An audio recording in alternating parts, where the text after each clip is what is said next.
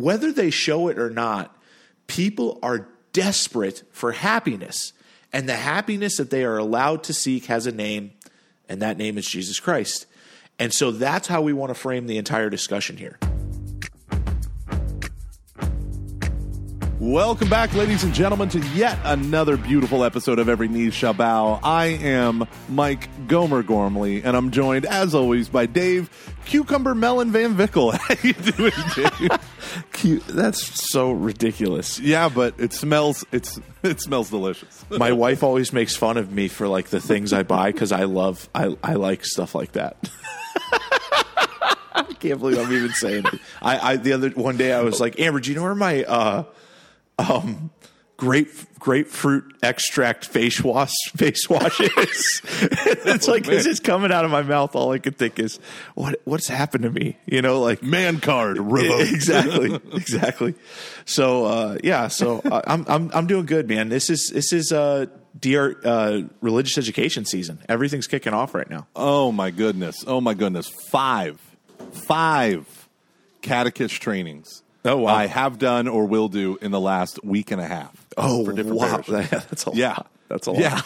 Yeah, it's awesome. It's like 2 weeks ago was all teacher training. Yeah. Teacher days of reflection. I did 4 of those almost back to back. And now it's catechist days, as we call them. I love Cat Day. It makes me so happy. Do you guys do a big Cat Day where you're at? We don't do it at the parish I'm currently at, but we will. It's just something I haven't started yet since I'm here. At my old parish, we did events, and then we did monthly enrichment as well. Ooh, very smart. And then every year, I think I've told you this before, my catechist had to take the same 3 classes so that we would just pound it into them over and over and over again. So, what were those 3 classes? So the first one is how to express a personal relationship with Jesus Christ within the Catholic Church. The second one is how to use the Bible and the Catechism as your primary sources for catechesis, and the third one was the history of the Church in America since Vatican II.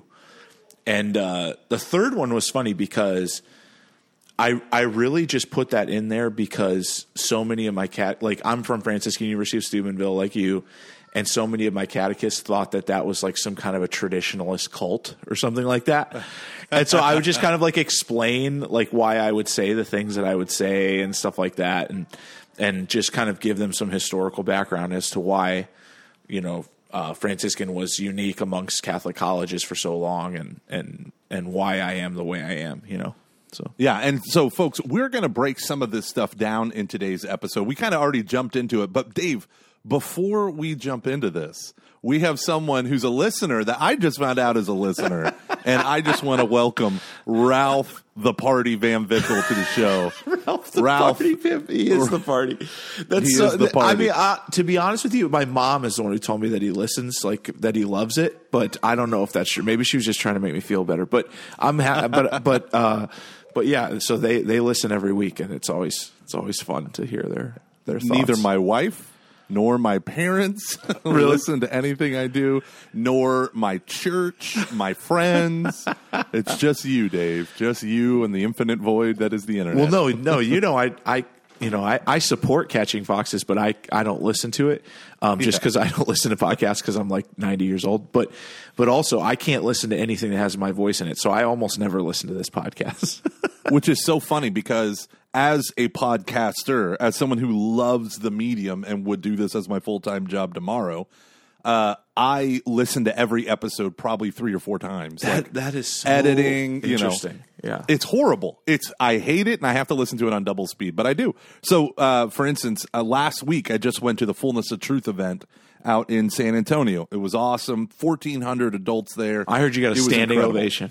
I got a standing ovation. Where'd you hear that from? Probably me. But I did the talk on Mary and spiritual warfare, and it went so well. But one of the things I did while I was driving out there to kind of get my brain in gear, because it's a 3.5-hour drive for me, was I was listening to your episode that you did by yourself on the principles of Catholic spiritual warfare that you did here on EKSB. And I love that episode. So I incorporated the Blessed Virgin Mary and the Kerygma into that proclamation. I had people come up to me and they said, I enjoyed this whole weekend, but I was here for that talk. Oh, that's awesome. Right? And it's because of the kerygma. It's because of the kerygma. So we're going to get into this. We're going to get into, this is the day of the catechist. So we're going to dive into it. Do you have anything you want to maybe talk about, introduce? Or remember, I reminded you guys last week, I have a School of Spiritual Warfare coming up in Akron, in the Akron area of Ohio.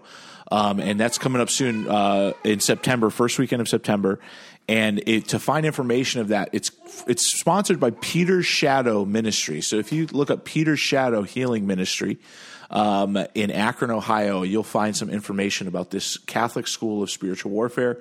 Again, this is an effort on my part to kind of resurrect a thoroughly Catholic understanding of what spiritual warfare means. And again, I have no issue with all the wonderful things that we've gotten from our Protestant brothers and sisters, but there is a thoroughly Catholic way to look at spiritual warfare, and that's what this day is going to be about. We are here at Every Knee Shall Bow. We are here to equip Catholics for the process of evangelization. We know evangelization is not just the initial stage of proclamation, but bringing someone under the lordship of Jesus Christ completely, totally, and utterly. It is teaching them about Christ, accompanying them, right, maturing them into full disciples, a full stature of Christ. And so this involves catechesis. This involves training in the doctrines of the church. So what we want to do is help the catechist.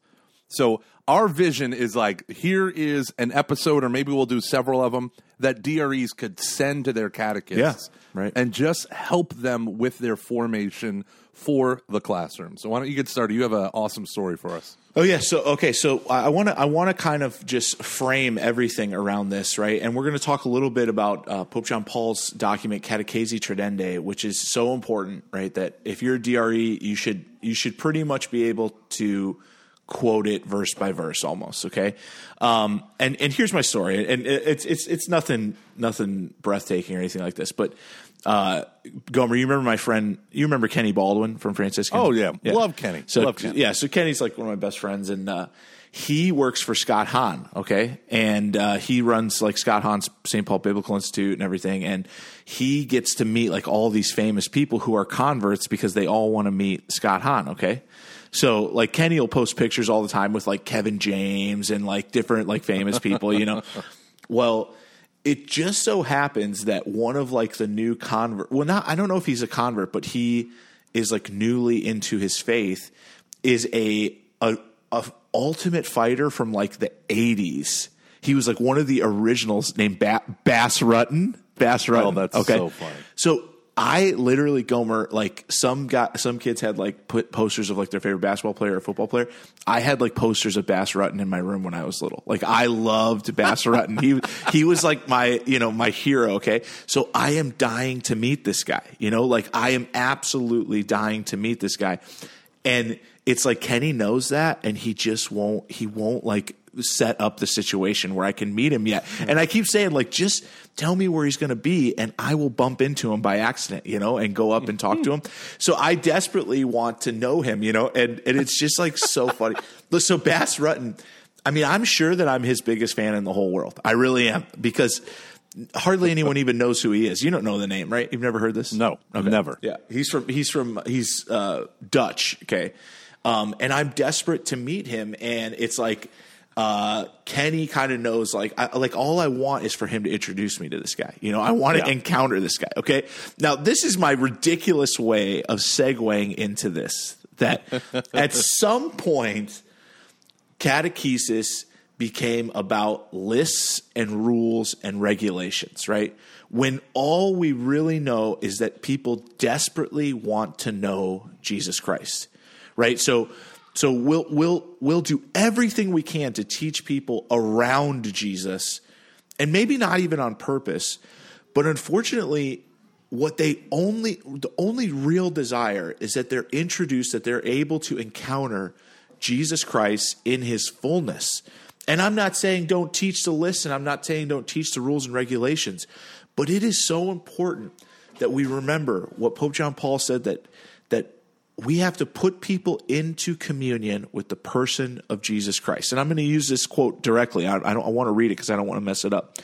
Pope John Paul in Catechesi Tradendae says, "In the first place, it is intended to stress that at the heart of catechesis, we find in essence a person the person of Jesus of Nazareth, the only Son from the Father, full of grace and truth, who suffered and died for us, and now after rising is living with us forever. It is Jesus who is the way, the truth, and the life, and Christian living consists in following Christ. So my point is what he's saying here is that, look, the heart of catechesis is introducing someone to Jesus. This is his little proclamation of the kerygma, and I want that to be the frame for our entire episode. That whether they show it or not, people are desperate for happiness.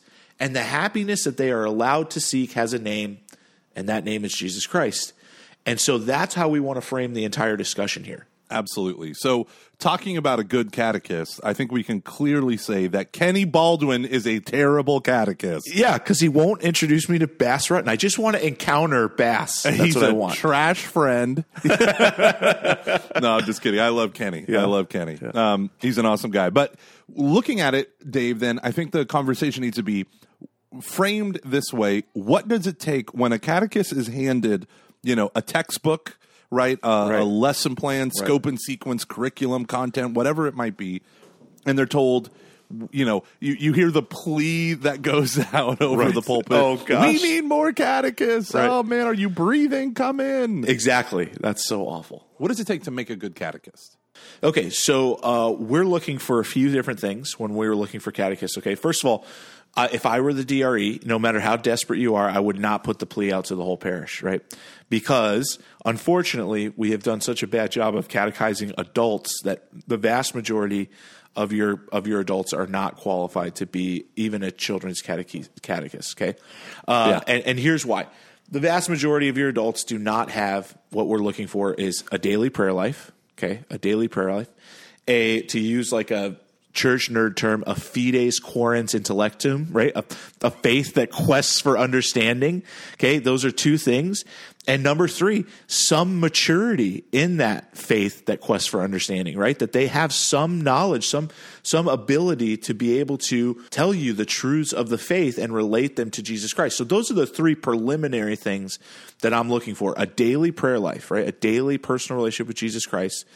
A faith that quests for understanding, meaning that they're actively trying to feed their faith, learn their faith, know their faith, and that they've been doing that for a while here.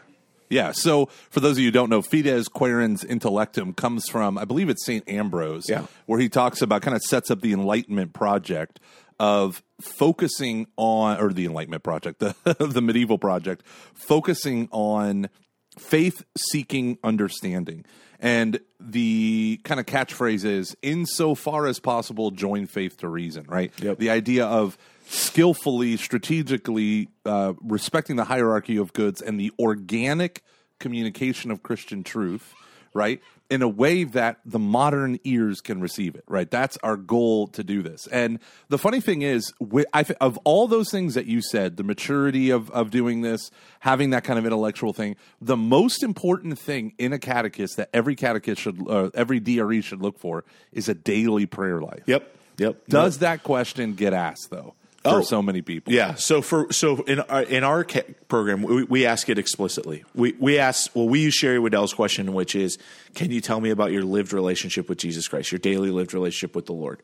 And if they struggle with that question at all, that person doesn't usually make my list. So it's not that I send them away and to, out into the darkness where there will be wailing and gnashing of teeth. It's just that for that year. They're in my opinion, not ready to share the faith with others. And I think that this is like what you said. It's the most important part, right? We're getting back to the episode on Soul of the Apostolate. If they don't have it, they can't share it. Yeah, and you're robbing the kids of your lived testimony. Right. Not just the words, but now it's the story that backs it up. Modern man listens more readily to witnesses than to teachers. So if we can focus on that, I think that does a great job. Okay, so now they have the book, Dave. They're in the classroom. They have a daily prayer life. They fides quaerens, all the intellectums, right? They're mature Christians. What do they do once they're in the classroom? What makes them a good catechist in the room? Okay, so first of all, you're gonna find someone who sees this as a serious apostolate of their life, meaning that they're not preparing that morning, okay? Number two, In my programs, at least, if you're going to do art projects or kind of like vacation Bible school-y things, they better be really good and really poignant. Okay. Number three, we're teaching the traditional faith of the church. We are not trying to update the church's teachings, okay? So we're applying the traditional teachings of the church to today, but we are not trying to update the church's teaching. Let me give you an example of that. So one of my catechists got fired, which is sad, but sometimes it happens. But and what it was a project that he had done it for 20 years when I got there, and it was he had eighth graders write the 10 commandments of today. Okay. Now, is that really that big of a deal? I mean, okay. Some people are going to think that I'm overboard here, but I had said to him, like, I just don't understand why you're not helping them to interpret today's sins in light of the truth of the 10 commandments, rather than having them rewrite a commandment for today. Okay. And so what they would do is say, like, thou shalt not spend too much time on screens. Thou shalt not do this. Thou shalt not do that. Okay.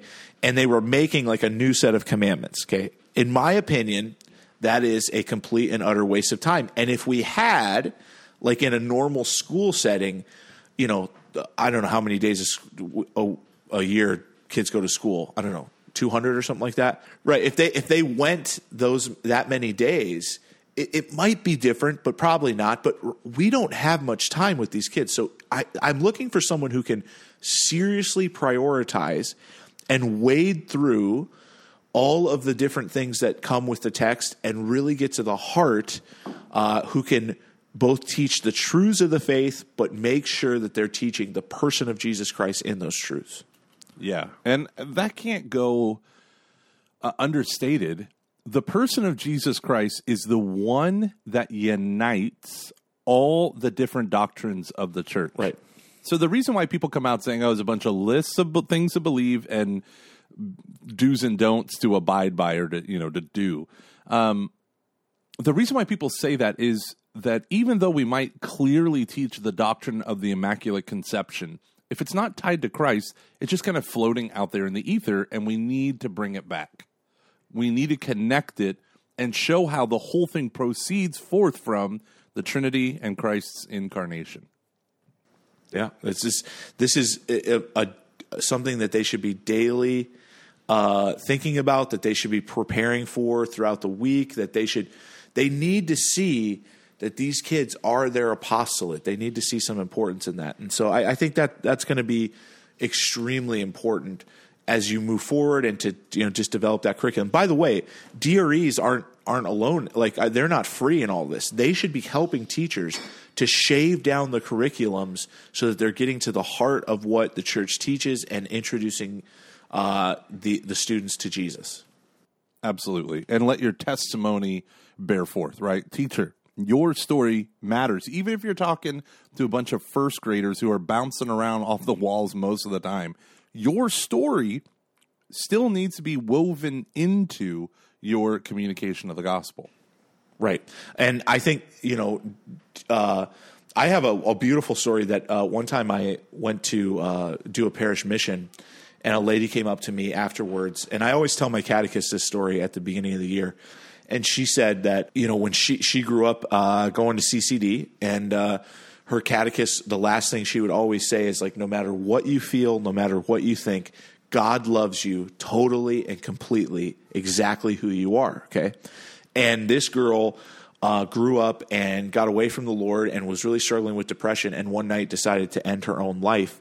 And she said the one thing that stopped her was that thought of that old, she said, frumpy, big lady who said, no matter what you feel or what you think, Jesus Christ loves you unconditionally. And that was the one thing that stopped her from taking her own life. And so I tell catechists that all the time, because I think now a big challenge for catechists is that they don't think they're making a difference.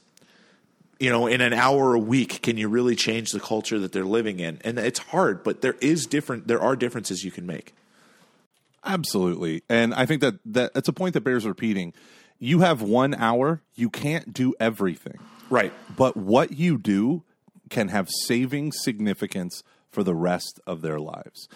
Now I think we need to move on to what makes a bad catechist. Yeah, I'm dying to hear your thoughts on this, too. I'm going to start with the kind of the practical stuff first. Yeah, ready for this? Yeah. Okay.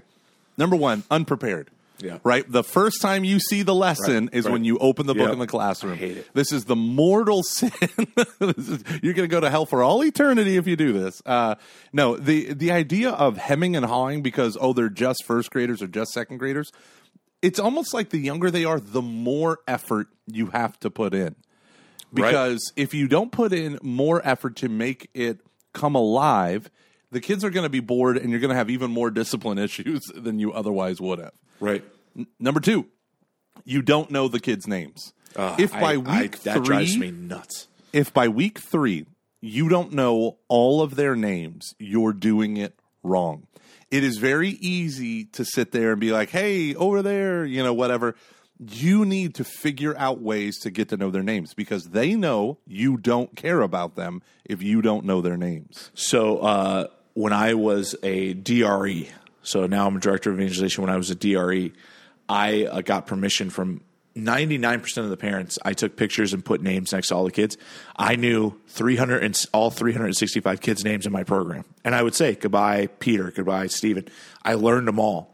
And I thought that was one of the most important things I've ever done because I realized how many of the teachers all of a sudden were calling them by nicknames and how impersonal that is. I mean, cute. Hey, Buckaroo. See you later, Buckaroo. Come on, people.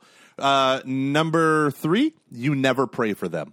You have a class that you are forming. Sacred Scripture says teachers will be held to a far stricter account on Judgment Day, right? So if teachers are being held to this graver standard and you're unprepared, you don't know their names, right? And you're not praying for them, come on, you're failing at your duty. So you need to pray for your kids.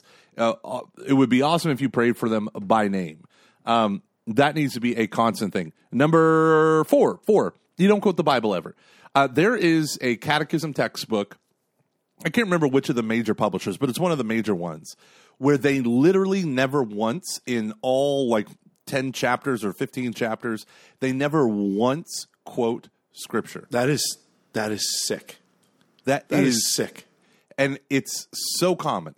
And so I'm sitting there and I'm like, so you're talking, even the sections that talk about the Bible don't even quote the Bible.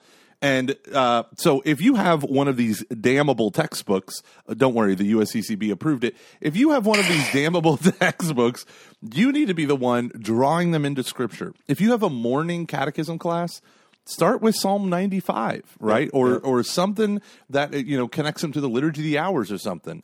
Begin to teach them some of this stuff that's drawing from the book of Psalms so it becomes a part of their prayer life, whatever it might be. The next one, you never share your story of God's movement in your life. You have to start letting, I struggled with this too, blah, blah, blah, blah, blah. When you're teaching, you don't think about conversion. You only think about communicating the doctrine. Right. Okay. So usually each chapter is broken up to a piece or a doctrine itself, and you're kind of explaining, this is what the church teaches about the Eucharist or whatever. When you are communicating this, think about it from the phrase, I am teaching this so that their lives are transformed, right? The so what of the catechist.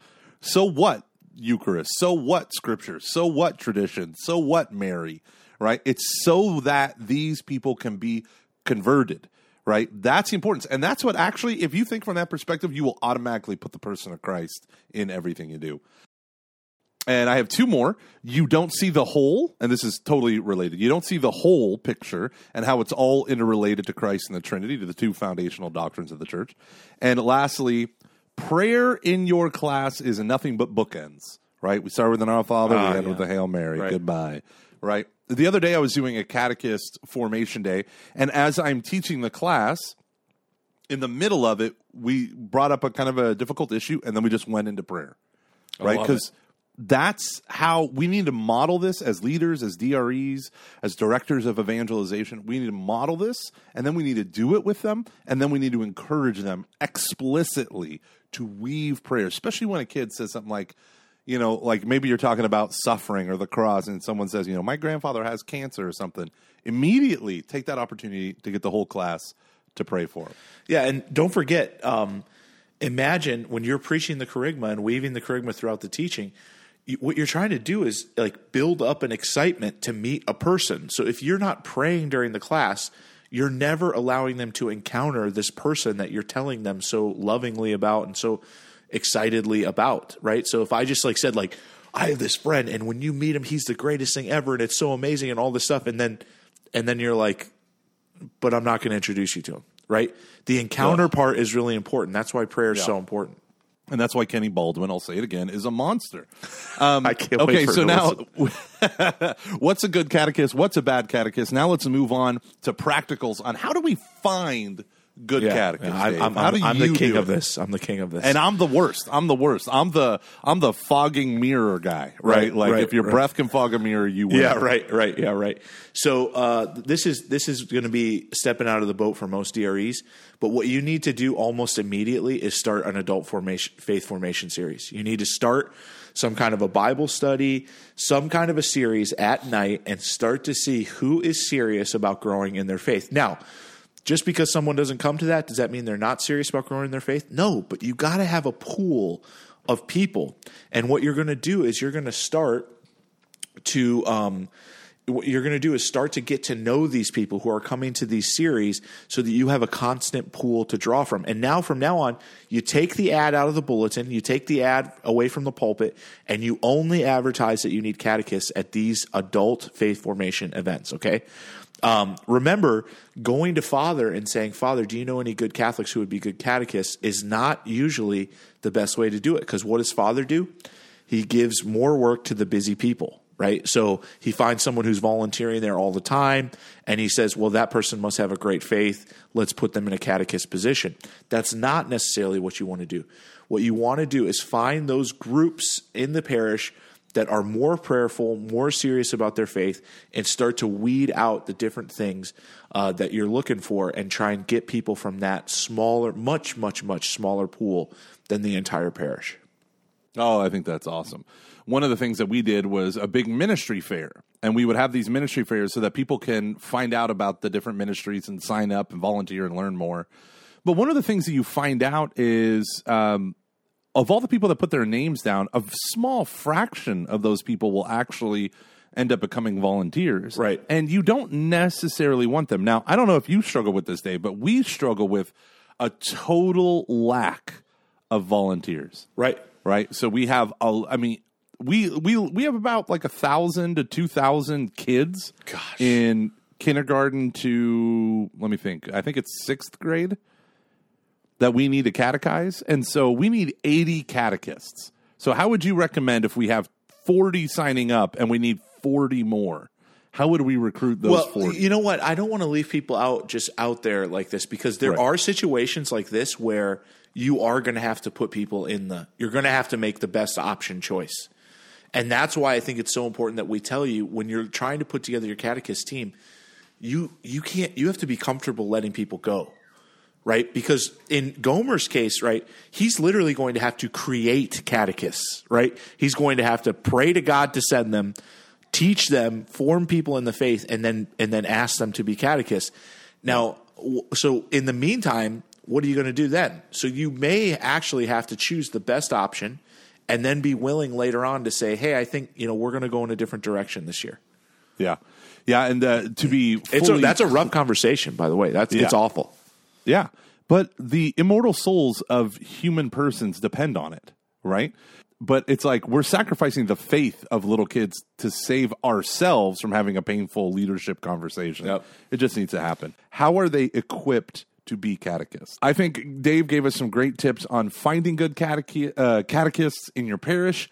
Don't just rely on the pulpit announcement or the bulletin announcement, because you might get those kind of people who feel guilty not called. Right. The parent who's like, well, I need to do something. They're going to cancel the kid's class. And the Lord can work with whatever mustard seed you bring him. Right. But then it falls on you, the DRE, the pastor. Hopefully your pastor's in lockstep with you that training your catechists, it will have a return on investment that can literally save their lives and will save their souls. Right. So it's an area that I think we need to double down in. If you're a DRE out there, I hope that this episode kind of gave you some hope and maybe a vision or path forward. If you're a catechist, I hope you can kind of look at the what makes a good catechist, what makes a bad catechist list here, and try to start to form yourself to be better. And again, as we always say, I don't know, Gomer never makes any mistakes, but I've made all those mistakes before. And I, you know, so don't feel bad if you found yourself on one of those lists. Just see that, you know, like this is, we're meant to grow in this, right? We're meant to grow in this. Now, we love doing this podcast for Ascension Press. We love being a part of the Ascension Press community. Ascension Press is one of the easiest ways. Get involved with Ascension Press is one of the easiest ways to form your catechists in the faith. They have awesome resources. And so please visit ascensionpress.com and support the people who sponsor this podcast. Also, we want to hear from you. If you're a catechist, if you're a DRE, if you're out there listening, we want to hear from you. And you can email us at EKSB@ascensionpress.com. That's EKSB@ascensionpress.com. And also, if you've been blessed by this podcast, please consider blessing us back by giving us a rating on iTunes or whatever you use to listen to your podcast. We'll be back in just a minute here with your 5 practical takeaways.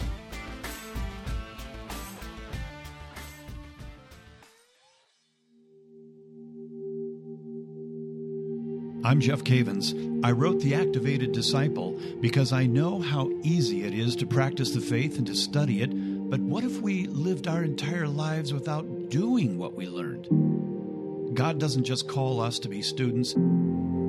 He calls us to be disciples, to look and live like Jesus. If you yearn for a life that moves beyond just studying and believing, if you yearn to become an activated disciple, then this book is for you. The Activated Disciple teaches you how to take your faith to the next level so you can become an instrument for God to transform the world.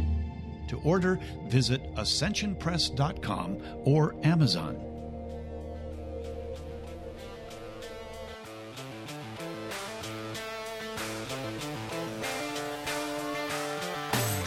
All right, we are back to Every Knee Shall Bow, your hopefully favorite Catholic podcast on evangelization and discipleship. And we're ready for our 5 practical takeaways. Remember, as always, these 5 practical takeaways are things that you could start doing today to get involved with evangelization. We've heard some awesome stories so far about people who have done them and do the 5 practical takeaways. So if you are doing these, please contact us, email us at EKSB@ascensionpress.com. And let us know, did you fail? Did you do well? Was it great? Was it one of the stories you'll tell is an embarrassment? I mean, we've all been there. We want to know about how these 5 practical takeaways are being played out in your life. So here we go with our 5 practical takeaways for today. All right. Now, number 1, I want you to go and read Ephesians chapter 4, verses 1-9. This is your spiritual prayer time, especially because it says, and his gifts is verse 11, and his gifts were that some should be apostles and some prophets, some evangelists, some pastors and teachers, for the equipment of the saints, for the work of the ministry, for the building up of the body of Christ, until we all attain to the unity of the faith and of the knowledge of the Son of God, to mature manhood, to the measure of the stature of the fullness of Christ. Okay, there's a lot more that is packed, but it talks about the body of Christ and everyone's individual role, and there's a point. It's to mature the individual to the full stature of Christ. So take that, meditate on it. It's an epic and dense couple paragraphs. So Ephesians 4, 1 through 16. I wrote 1-9. 1-16. Awesome. Okay, number 2, what I want you to do is, you know, I gave you that quote in the beginning from Catechesi Tradendae. That's from Latin paragraph number 5, and it's the middle of that. It's the middle paragraph there. And it says, in the first place, it is intended to stress that at the heart of catechesis, we find in essence a person, the person of Jesus of Nazareth, the only Son from the Father, full of grace and truth, who suffered and died for us, and who now, after rising, is living with us forever. It is Jesus who is the way, the truth, and the life, and Christian living consists in following Christ. I want you to memorize that. That's what you do. It's easy. Just in the next week, just memorize that and let it be the way that you base all of your catechesis on from here on out. Number 3, when your DRE gives you the roster of the kids' names in your class, I want you to take out a book or buy a notebook or something and handwrite each kid's name on a piece of paper. And next to it, I want you to write something that you want to pray for them for. This is even before you meet them. And I want you to spend about 1 minute per kid in prayer. Pray for this individual. All right, number four, we talked about how good catechists is constantly growing in their faith, that they have that fides corens intellectum, right? The faith that quests for understanding. What I want you to do is prepare a lesson plan on one specific topic for 1 week that you would present to the kids. I want you to just prepare for it, get ready for it, dive deep into the topic so that you know it inside and out, and then prepare it for the age group that you teach. And I want you to write down at least one sentence of how you're going to link that topic to the person of Jesus Christ. And remember, when you're preparing this, keep in mind those lists we gave you of what makes a good catechist and what makes a bad catechist. And finally, number five, come up with one example from your life per lesson that is relevant to the topic. Right? Very simple, right? So you can tell us, I struggle with this. I love this. My mom used to always say blah, blah, blah about this. One time I heard a homily from a priest, and it really was meaningful on this, right? So connect it to the story of your life. Don't just give them content, give them you. All right, ladies and gentlemen, this is the concluding episode, helping catechists become saints and equipping the saints for life with Christ. We hope this has been a blessing to you. We hope that Every Knee Shall Bow is in your podcast player of choice every week, and you consume it wholeheartedly. I'm Mike Gormley, joined as always by Dave Cucumber Melon Van Vickle. Have a good week, everybody. God bless you. Adios.